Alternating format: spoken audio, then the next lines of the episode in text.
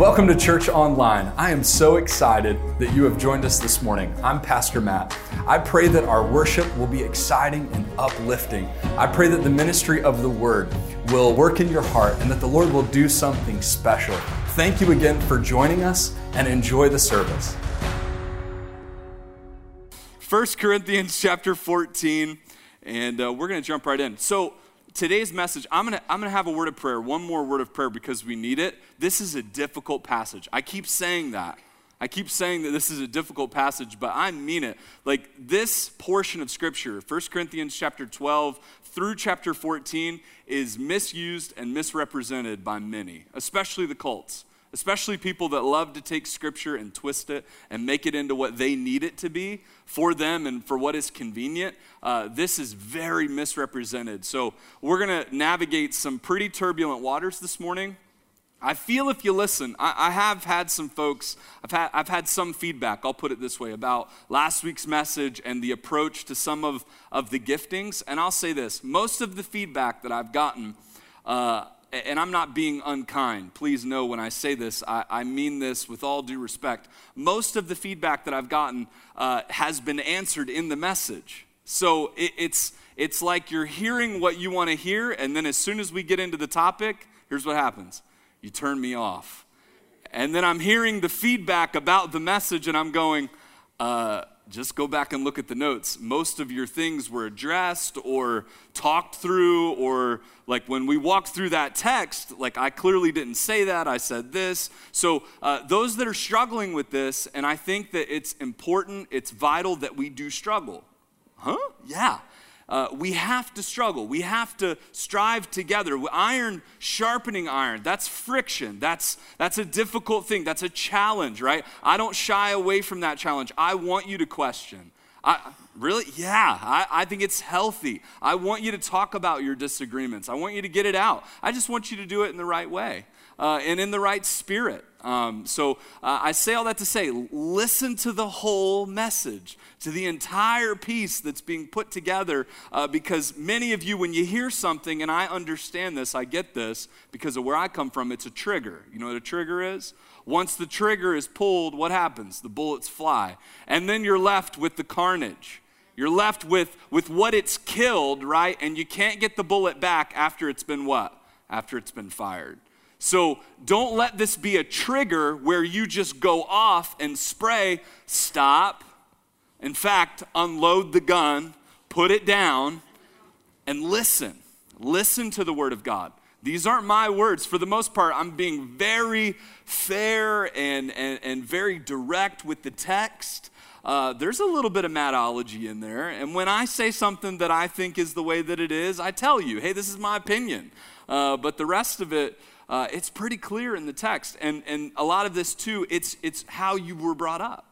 It's what your upbringing, what your tradition is. And when you hear something that goes against that tradition, oh, my Lord, don't do it. Shots fired, you know? So let's put the guns down. These are difficult passages of Scripture. At the very least, we can all say, you know what? I disagree on that, and that's a tier 3-4 issue. It doesn't really have anything to do with salvation. It doesn't really have anything to do with the way we minister to people, so it's going to be okay that we disagree on that, and let's move on and focus on the kingdom of God and building God's kingdom, okay? At the very least, right? But I think we can do better. All right, let's pray one more time. Father, we love you. We ask that you would be and meet with us this morning.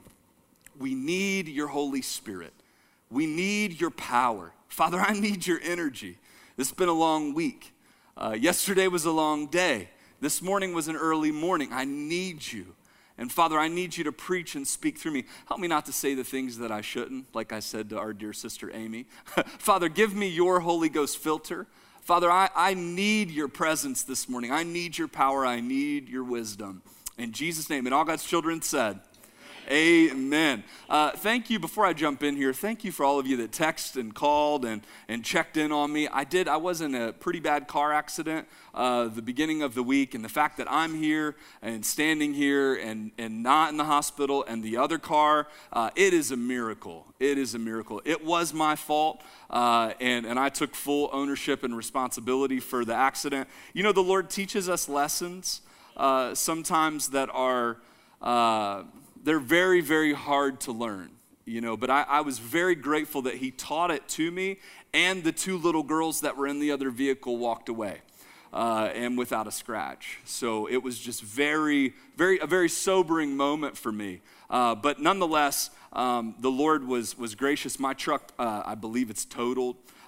So we're navigating through that, and I don't think the other vehicle's totaled, but I appreciate your prayers as I continue to walk through and navigate this thing. But the biggest lessons that were learned, I need to be present and in the moment no matter what I have going on. No matter how many spaces and things that are going on in our minds, it's hard in 2021 to just be where we are and not let our minds be other places. But anyway, I'm just very thankful. I'm very grateful for the Lord's protection and for the kindness that all of you have showed me through it and my family as well. But anyway, you know, nothing's slowing down, is it, babe?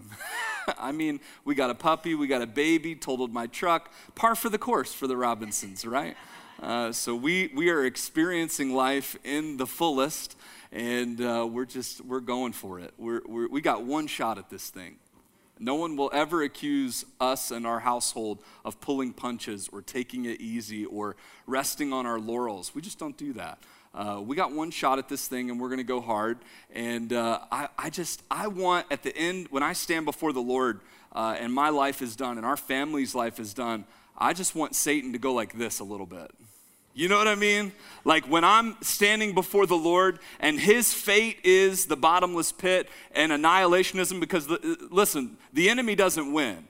The Lord, we're operating from a place of victory. If you don't know that, some of you look like you don't know that this morning. You're like, don't tell my week. No, I had a pretty rough week, and guess what? We still win.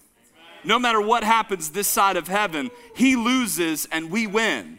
If you're on the team, the son and daughter of the Most High King, you are winning, right? Anyway, I'll leave it right there. I could segue to my other voice, but I won't. Winning. I'll tell you what. Anyway, so the point is we are winning. The Lord is so good. He's so gracious. And anyway, what I was saying before I got sidetracked by my comedy side of me, the evil demon that I need to put in its place. I just want, when Satan's standing there and I'm standing there before the Lord, I want him to know what I did for the kingdom of God. I want there to be a dent. Think about like the name I said, William Tyndale. Think about how many people have scriptures in their hand because of someone who chose to give their life for the cause of Christ. Imagine how the enemy reacts to William Tyndale walking through the room. Imagine how the enemy reacts to Stephen. Imagine how the enemy reacts to these Christians right now that are being hunted.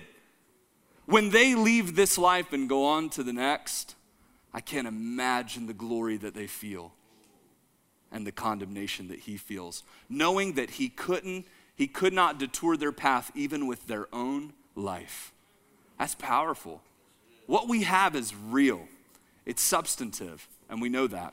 Anyway, let's jump in here. Here's the title of the message. Reasons to not speak.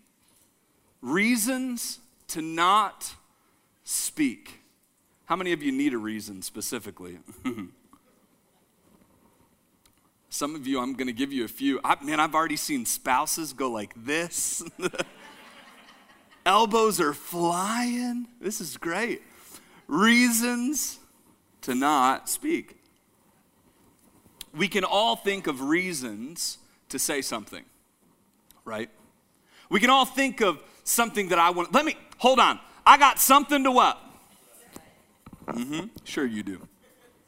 I've got something to say. Why? Because I've got a reason to say something. Have we ever stopped and considered that maybe there should be some reasons that we don't say anything? Look, if you say something about my mama, I'm going to say something. That's like an intern, that's one that you can't get out of seventh grade without that one, right? There's like these internal reasons to say things. And when you get to this point where you're a child and you've hit puberty and you're a boy and the testosterone starts pumping, mama, you say something about my mama, I'm going to say something to you. You see what I mean, right? That's a reason. Those are what? Fighting words. I feel like we got a little bit more of that in this crowd. I don't know why. Fighting words, we understand what those words are, and there are certain things that now we talk about triggers again. When things are said, I have to what? Respond. But have we ever considered that possibly scriptures give us a list of reasons to not respond? When I read this week, and I read the passage again, and I read it again, I was telling Cody, I was like, I've got it all like up here, but I've got writer's block. I'm like, I've listened to so many things. I've put so much information in my head about this chapter and about this portion of verses. I just, honestly, I don't have peace about it yet. And that went on for a long time this week until finally I was like, oh, I see it. And there's three places in this text where there's reasons to keep silent. And I'm like, that's it. Paul's trying to give them reasons to not say something. We spend a lot of time preaching and proclaiming the word of God and talking about what to say and how to say it and how to craft the perfect post and how to put it in the certain amount of characters and how to get my point across this is gonna be great and they're gonna understand where I'm coming from. I'm gonna say this perfectly. Even Proverbs says, a word fitly spoken is like apples of gold and pictures of silver. We are so hung up on sounding amazing. We're so hung up on perfectly articulating our point of view, right? But what about if we spent as much time crafting what we don't say? What our response isn't? Would it be different? I think it would be. What if we had equal opportunity for the moments that we should say nothing at all? Every man was like, babe, it's when you don't say anything that I love you. How about, we were talking about it one time, it's like that old country song, When You Say Nothing at All. I'm like, that's every man's favorite country song, you know? The smile on your face lets me know. Anyway, when you say nothing at all. That dude needs slapped for writing that song, right? Oh my goodness gracious. I thought it was funny, okay. 1 Corinthians chapter 14, let's go to verse 26. Let's go to verse 26. And we're gonna read from 26 all the way to 40 because I think you need to feel this whole thing come together. So we'll read verse 26 to verse 40 and take it all in as we begin. What then, brothers and sisters? The context that he's writing this, brothers and sisters here at Corinth, those that are believers. Whether you come together, each one has a hymn, a teaching, a revelation, a tongue, or an interpretation. Everything is to be done for building up. Did everybody see that? Everything is to be done for building up. That's the key. That's the key to the whole passage right there. And we talked about tongues last week. If you missed last week's message, you've got to go back and listen to it. We addressed the issue head on. And I think some of you will hear some things that might shock you. Everything is to be done, everything. All that we talked about last week, the culmination of everything that has happened in this text thus far, everything is to be done for building up. Look at verse 27. If anyone speaks in a tongue, there are to be only two or at most three, each in a turn, and let someone interpret. So we're gonna talk about tongues a little bit more, really in the context of worship. And then we're gonna shift, he's gonna shift gears here. So what we're seeing here, if anyone speaks in a tongue, there are to be only two or at most three, each in a turn, and let someone what? Interpret. So in other words, what we talked about last week, this ecstatic language, this thing that's happening, it needs to happen in an orderly fashion. And what is not understood should be what? Interpreted to be understood. It's never to remain in the unknown space. It should be interpreted. In this context of two or three or a worship gathering, right? Verse 29. Two or three prophets, I missed a really important one. Go back to verse 28 rather. But if there is no what? Interpreter. That person is to keep what? Silent in the church. And speak to himself and to God. That's the first time I saw it there in the text. If there's no interpreter, they're to what? Keep silent. Say it with me. Keep what? Silent. Keep silent. Reasons to what? Not talk.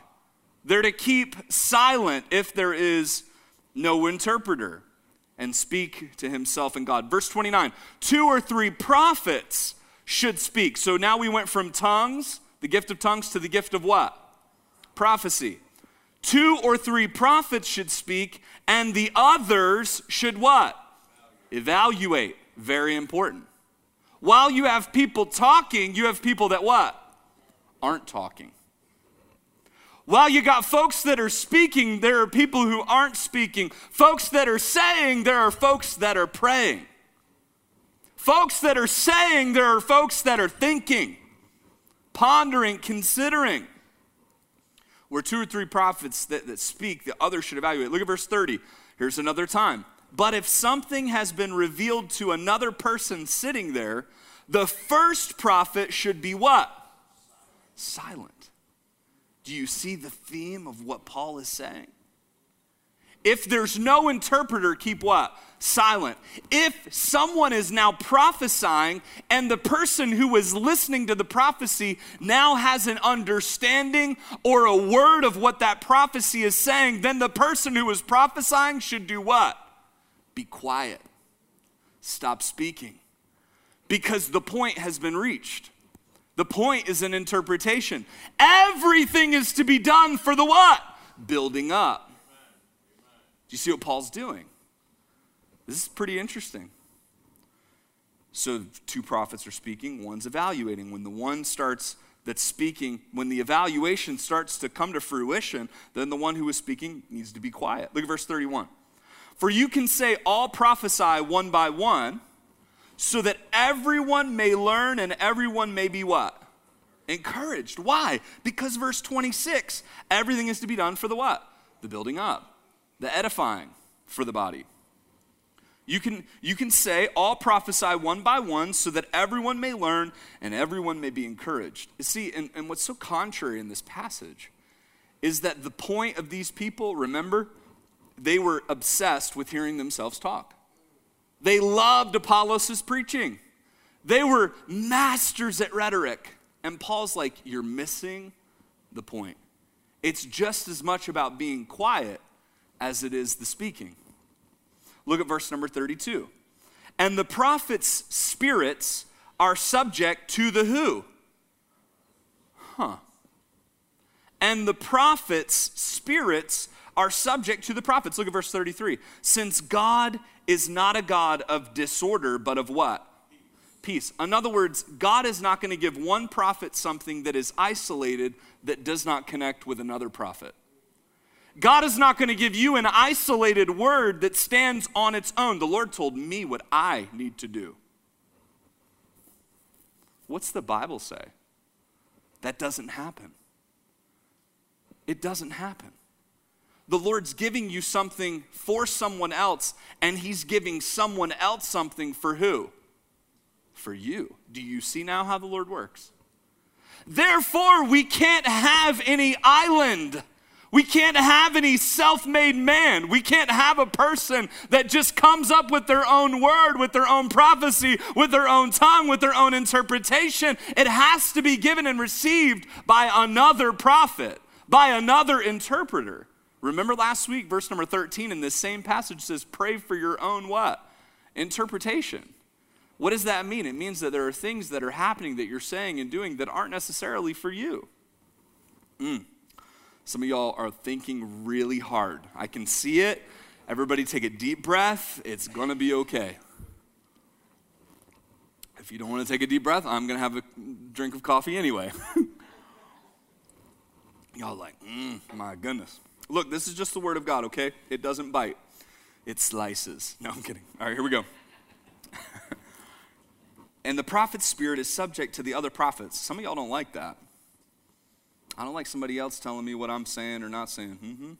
Verse 33, since God is not a God of disorder, but of peace. Interesting. Now, here's what I want you to see in the structure here. I think the next portion here, you got that comma leading into verse number 34. I think it's connected, personally. I think it's connected with, there's a little bit of matology, not much. There's supporting evidence, but I think this statement connects to verse 34. As in all the churches of the saints, comma, verse 34, the women should be silent in the churches. Now, how I've approached this passage in years gone by is to address that specific issue. But let's just be real here. That's the third time in the text that he's talked about what? Being what? Being silent. This is not an isolated event towards women. This is the third time in this portion of Scripture that he has addressed people being silent. And this is just the first time that it's a gender-specific issue, right? Now, this is what I'm saying. This is a difficult passage of Scripture. Keep your thinking caps on. Some of you are like, I'm done with Bible. I'm done with church. I'm never coming back. I know. I'm not being silent. Shoot, the Bible been oppressing women for years. I'm done with this. No, that's not the answer. The Bible is not oppressing women. Hang tight. I promise you. Even though some pastors use that and they take that verse and they put it in their back pocket to pull it out when they need it. Keep silent. Like some kind of whack-a-mole game. It's like, no, she just spoke truth to you, and there's people that are interpreting that truth, and you're like, no, women, keep silent. I mean, let's be honest. I've been in a church like that. Women weren't even allowed to say amen where I come from. Y'all didn't know that, did you? My sweet little mother had a lot to say, but she didn't say it till she got out in the foyer. You know what I'm saying? In the sanctuary, we don't say nothing because we're women. That was how I was brought up. Women didn't speak in the church. Women didn't say amen. At most, it was a hanky. Below the hanky was a head nod, and they were strong head nods. That was some words of affirmation that weren't even... That's how I grew up. Women didn't speak in church because of that verse right there. What about the other parts? This is the third time that he's been talking about being silent. Let's keep going. Y'all interested yet? Where is he going to go with this? I don't know yet. We'll see. Lord, please give me a word right now. No, I'm kidding. As in all the churches of the saints, I believe that's a reference to the Jews, to the saints. He's talking about those that have been believers for a long time. Remember, this is a church. It's a melting pot, right? You got people from all different walks of life, but the people who were Jews like Paul were converted from a place where Yahweh was the one true God. They just hadn't accepted Jesus yet. They believed in Yahweh. These were the people, the saints of God then at that time would have been those Jews, would have been Paul, right? He had a conversion, a radical conversion from being a straight-laced guy, a Judaizer. I believe that's what he's talking about. I think he's talking about his other Jewish brothers and sisters. Why do I believe that? Because in the synagogues during this day and age, guess who didn't speak in the synagogues? Anybody have a guess? Women. He's talking about a specific cultural issue that a certain group of people in this church would have understood. Here's what's happening. You ready for this? The Holy Spirit's falling. Crazy things are happening in this church. And women that are coming from a cultural background where they don't speak in the synagogue are experiencing prophetic words. They're experiencing things happening in their spirit for the first time. And guess what? It's taboo for them to say anything, right? What if a husband never heard his wife speak in church at all, in our context, right? And all of a sudden she stands up and says, I got a word for you. Would that cause a scene? Yes or no? Yeah. Now remember the context of this book. Some of y'all remember he said, look, you may drink alcohol, you may have tons of money, but don't come in the church house and do it and make other people feel bad about what they don't have. It may be something that's right and that's okay, but it's not right and it's not okay in what? This context. Because of the weaker brother or the weaker sister, right? If they offered that meat and sacrificed it to idols, you probably shouldn't sit down with your brother and sister who's a Jew and be like, oh my goodness, perfect cut of meat. They're probably going to be offended. They're probably going to take issue because that's clearly not kosher. Do you understand what I'm saying? Is it a right or wrong issue for the person that's chowing down on the filet mignon? No, it's not a right or wrong, but it has become a right or wrong issue based on where you're choosing to exercise your Christian freedom. So we have pastors that elevate that out of the text and they're like, hammer, don't speak into my service. Only men. And what has happened is that's not at all what Paul is saying, right? We're going to put this, just stay with me. We're going to see where this goes because this is a part of the whole. This is a part of everything that he's been saying up to this point. So, as in all the churches of the saints, the women should be silent in the churches. That's understood. For they are not permitted to speak, but are to submit themselves as the law also says. There's the other giveaway. What law is he talking about? Mosaic law. Jewish law. You understand what I'm saying? All right, so there's the other giveaway. Watch this, verse 35. If they want to learn something, that's not capturing the whole, the translation's missing a little bit there. If they want to be a part, if they want to contribute in this way, in the ways that Paul has already been talking about, yes, it can be learning. Yes, it can be if they have a question about something in worship. It can be, but I think there's a little bit more there. If they want to learn something, look at the next line. Let them ask their own who?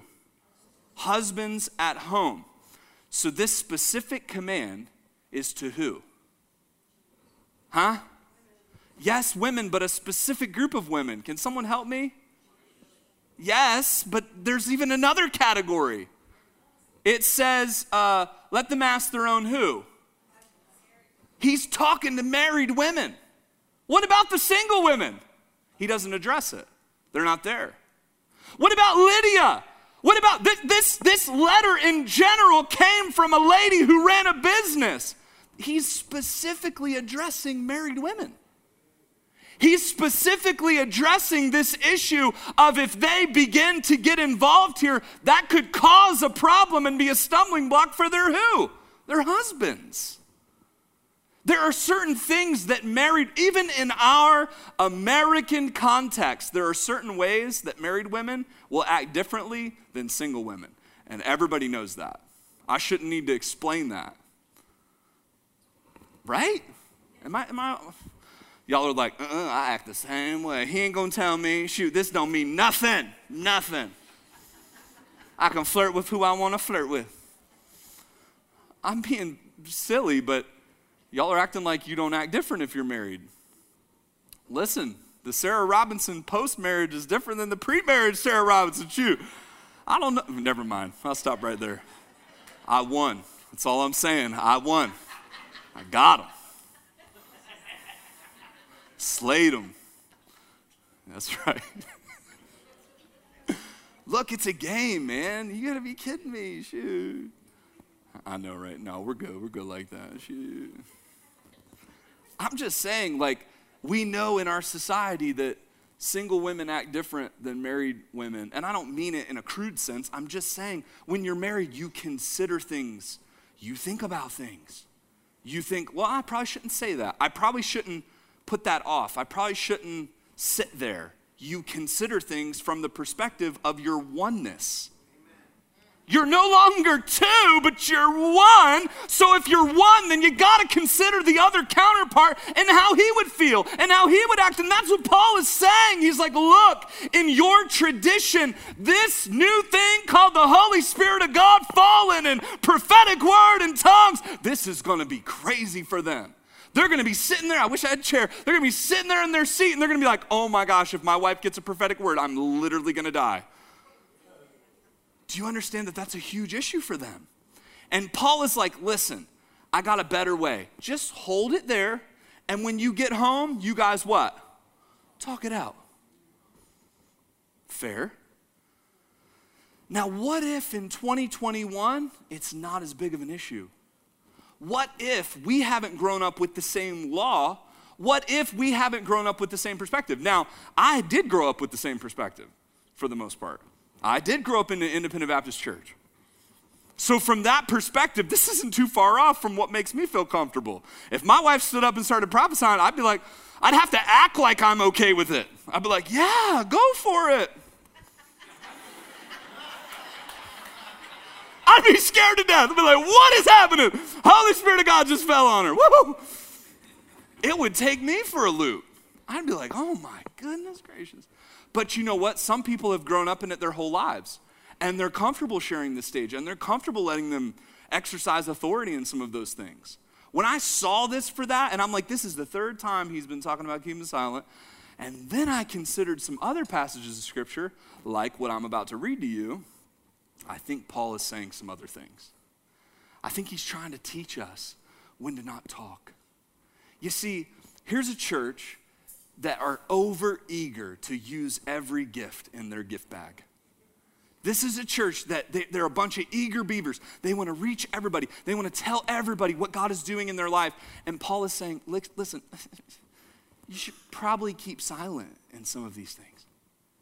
You need to develop the muscle of what not to say just as much as you think you need to develop how to preach and how to proclaim and how to share. Sometimes you don't need to share. And it's just as important. Okay, I have three things for you today. Are you ready? We've said a lot. It's 12, we're doing really good on time. We're gonna get out early, actually. My fingers are crossed. No, we may get out early.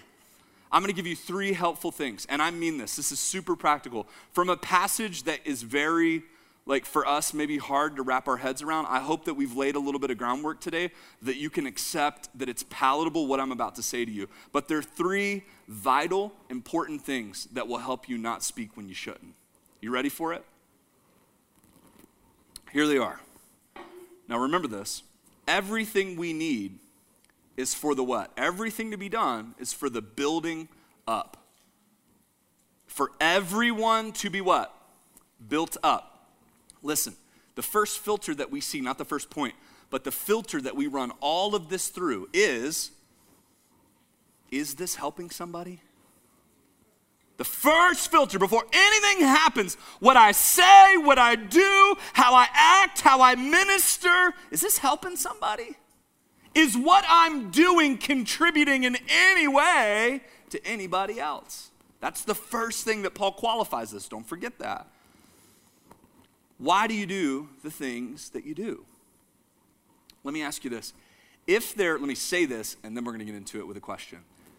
If there is a measure of self-promotion or self-alteration in your service for others, then you should keep silent.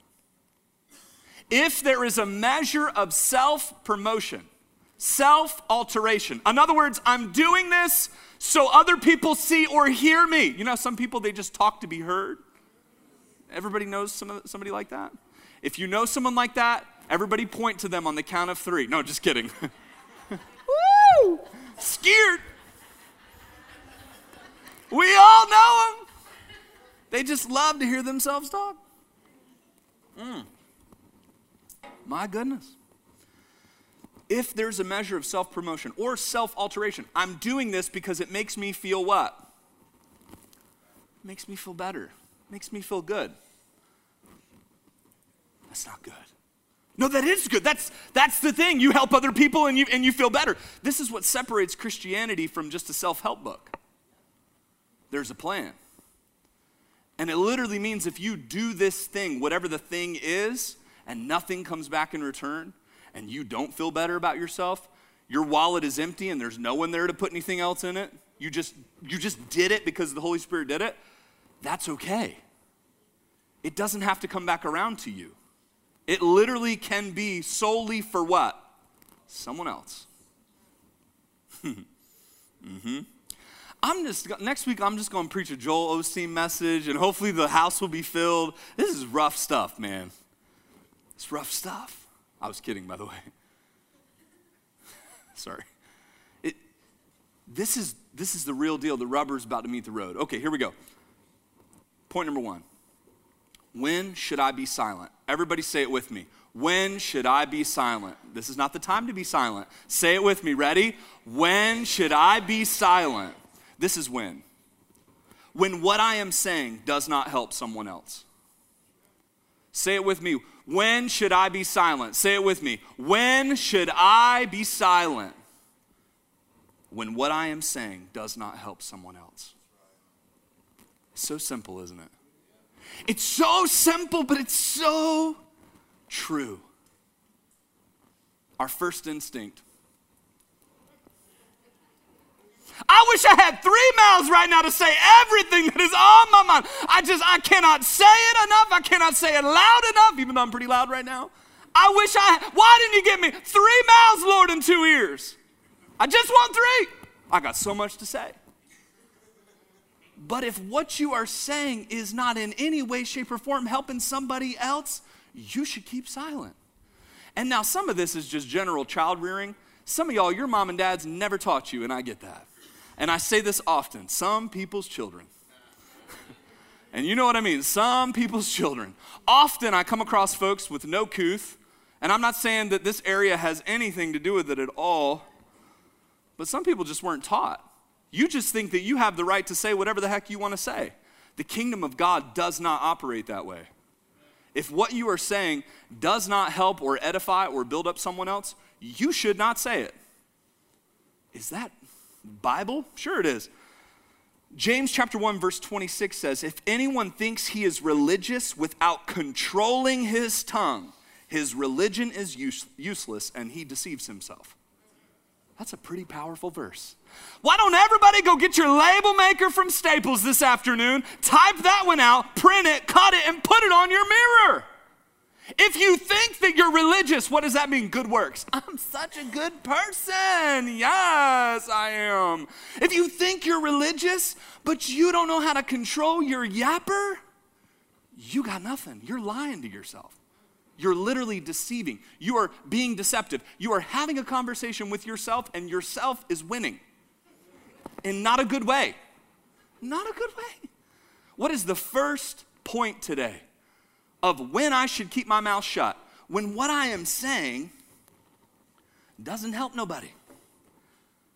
When should I keep silent? When what I am saying is not a help to someone else. You know, here's the other thing too. You know, I think it's just like, I think it's a matter of like value. What makes things more valuable? Does anybody know? We say supply and what? Demand. And when the supply gets what? The demand gets what? Some of y'all got a huge supply. I mean, you always got something to say. I got it all right here. And whatever topic it is, you have so much supply. Why doesn't nobody want to hear what I have to say? Why is the demand so low for my point of view and what I think about this subject? But I got so much to say. Probably because you have too much supply. Lower the supply. How do I do that? Stop talking. Stop talking. If you don't, James said it this way, if you don't know how to control, what does that mean? Controlled access. I limit. That's a hard word when it comes to what I'm saying. I limit what I'm saying. The reason why your kids don't want to hear what you have to say is because you comment on everything. That's why they don't want to hear you. Would you like a chew toy? I have a little puppy. I do the same thing with them. Put it in there. Maybe some of y'all need to get like a mouth guard or something to put in there that you can just grind on and everything's okay. You think I'm laughing? I mean, I'm being silly, but it's the truth. No one has told you. You have way too much supply. Lower the amount of words. Lower the amount of opinions you hand out, and maybe when it's time and when the Lord prompts you and you give an opinion, if you haven't given one in a good solid week and a half, someone would be like, maybe I should think about that. There's a demand for what she says or what he says because he doesn't share often. But when he does, guess what? It's on point. Supply and demand. Point number one, when should I be silent? When what I'm saying does not help someone else. Here's point number two. This is just like good. The Bible is so good. Does anybody see how good the Bible is? The Bible would fix every problem you have. Every problem. It is the final authority for every matter in faith and practice. Here's point number two. When should I be silent? Say it with me. When should I be silent? I want to hear you ask me, when should you be silent? When should I be silent? Say it together. When should I? Ask your neighbor. This is going to be good. When? Yes, I saw it. Yes, I love that. You all should practice this. All you couples, practice this tonight, tomorrow, the next day. Listen, you can pay me later for this free marriage counseling. This is so good. I'm revolutionizing your marriages. When should I be silent? Some of you guys are going to experience romance that you haven't experienced in months because of this. When should I be silent? Number two, when what I am saying has no root in the biblical text and is not accepted by any other spiritual person in the body. When should I be silent? When what you are saying has absolutely no biblical root and is not accepted by someone else in the body. Wait a minute, what I have to say has to be accepted? Someone else has to co-sign what I'm saying? What I think is spiritual? I've been saved such a long time. I know what the Bible says. Just ask me. I'll tell you. Here's the verse. In our text, right now today, look at verse 32 of chapter 14 of 1 Corinthians. And the prophets' spirit are subject to the who? The prophets. Since God is not a God of disorder, but of peace. Here's what God is saying. This is so good. I cannot wrap my head around how good this is because it is God's word. God is saying, you will, if you would just get this, it's so good. You will experience peace if you stop thinking you're right and you start asking others what they think about what you're saying. How did that word hit you? How do you see this in Scripture? When you start asking other people in the body if what you are saying is rooted in the text and what they feel about what you're saying, not winning people to your side, but just saying, what do you think about this? The Bible says, I'm a God of peace. I wonder why we don't have peace in 2021. So many people talk about how, I just don't know what God wants me to do. I just don't know what that path looks like. Everybody struggles with it, and this isn't just one person. We all deal with that. Why? Because God has given us each other. God has given us each other to share into each other. With what I'm saying, what I'm thinking, can you confirm this? No, I can't confirm that. Okay, I'm not gonna say that. I'm not gonna do that. God is a God of peace. Instead of rallying your troops, instead of looking to pull people to your side, just ask if they see it. Ask if they understand it. When should I be silent? When no one else does. When should I be silent? When what you're saying isn't rooted in the text. This is a really good one for a new Christian. It's not saying don't ever speak, but it's saying what you're saying, you should be able to have someone else what? Confirm it. And that takes me to this point as well. If you're an older Christian and you're not in a confirming ministry, you're stuck with what you're saying and what you're producing rather than what you're confirming, chances are you're in the wrong role. At some point, you have to step aside and let other people what? Speak. And be the minister in confirming what those words are. That's how the God of peace works. Some of you have so much wisdom, and you just need to withhold it a little bit. Let some other people talk. Small groups, let some other people talk. And give words of confirmation. Point number two, and the prophets' spirits are subject to the what? To the prophets. Even in the elder room, when we get together once a month and I'm there with the other elders, we talk about stuff. It's like, hey guys, what do you think about this? Hey, what do you think this scripture is? I mean, we do it like 24/7. We're constantly bouncing things off each other. It's amazing how much more peace I have and tranquility in life when I'm not looking for affirmation, I'm looking for confirmation. Do you understand the difference? Things not to say, when not to talk. Here's the last one, and I'll leave you with this. Point number three, when should I be silent? Say it with me. When should I be silent? One more time. When should I be silent? When I am in a situation that I need the Lord to speak for me. The final one. When should I be silent? When I am in a situation that I need the Lord to speak for me. Let me just put my heart into this passage here. You have a lady that's asked to remain what? Silent. You have a culture where a woman is asked to just hold her peace, take it to the house. And in my mind and in my heart, I was thinking about that. And I was thinking about the move of justice and equality that we've seen in America in a good way. I believe that things are so much more healthy in areas where we allow them to be healthy, where we allow people to be free, where we allow those boundaries to be broken down. How many know women have been mistreated for years? If you don't know that, you're living under a rock. How many know women have been mistreated for years? 3 of you? Okay, thank you. Thank you. My goodness. Nope. Get in the kitchen. Make me a sandwich. Man, some of y'all, it's 2021. I don't have this, I wouldn't say that I'm egalitarian, but I would say for sure I'm complementarian. For sure the value and the worth is the same. I'm not greater or better than she is.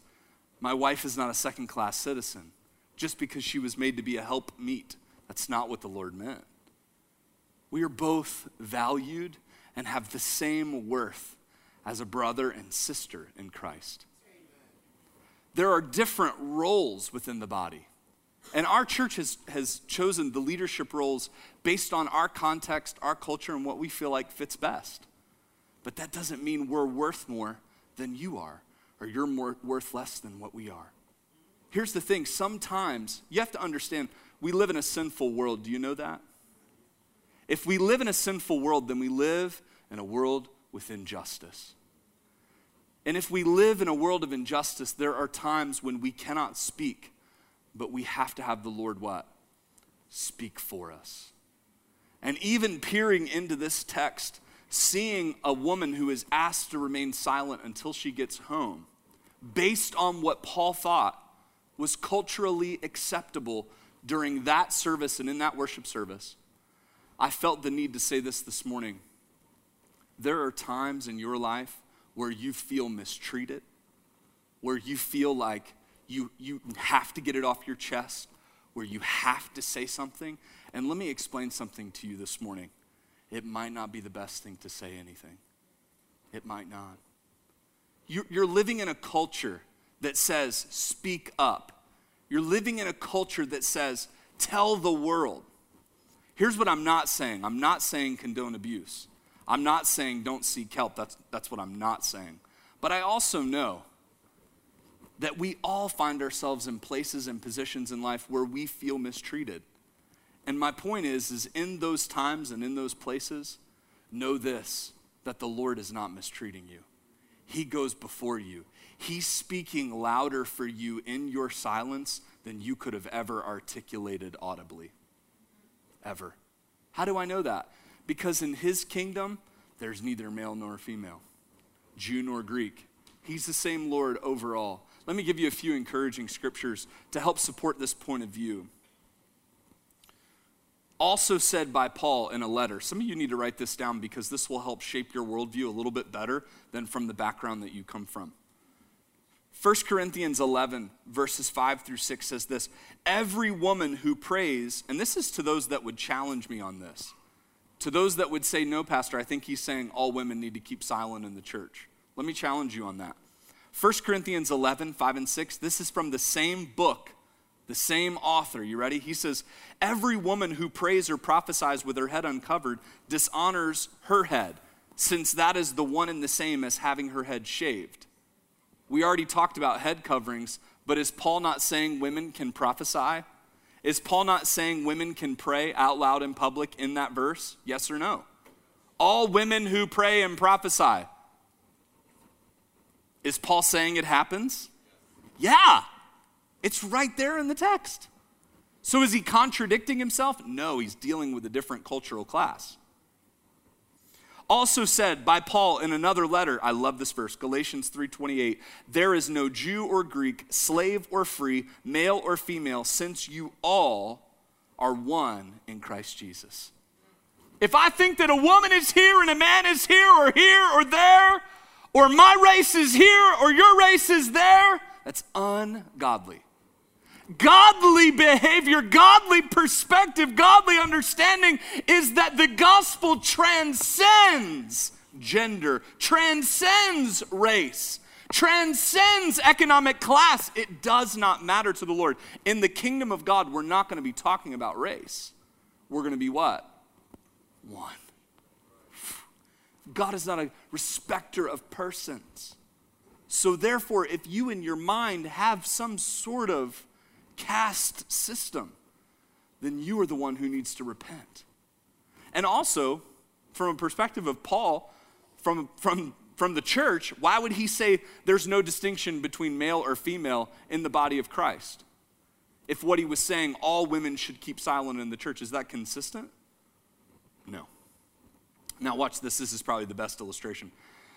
Paul stating this in the book of Acts, Acts chapter 16, verses 11 through 15. From Troas, we put out to sea and sailed straight to Samothrace, the next day to Neapolis, and from there to Philippi. Is there a book in the New Testament that is more glamorous than Philippians?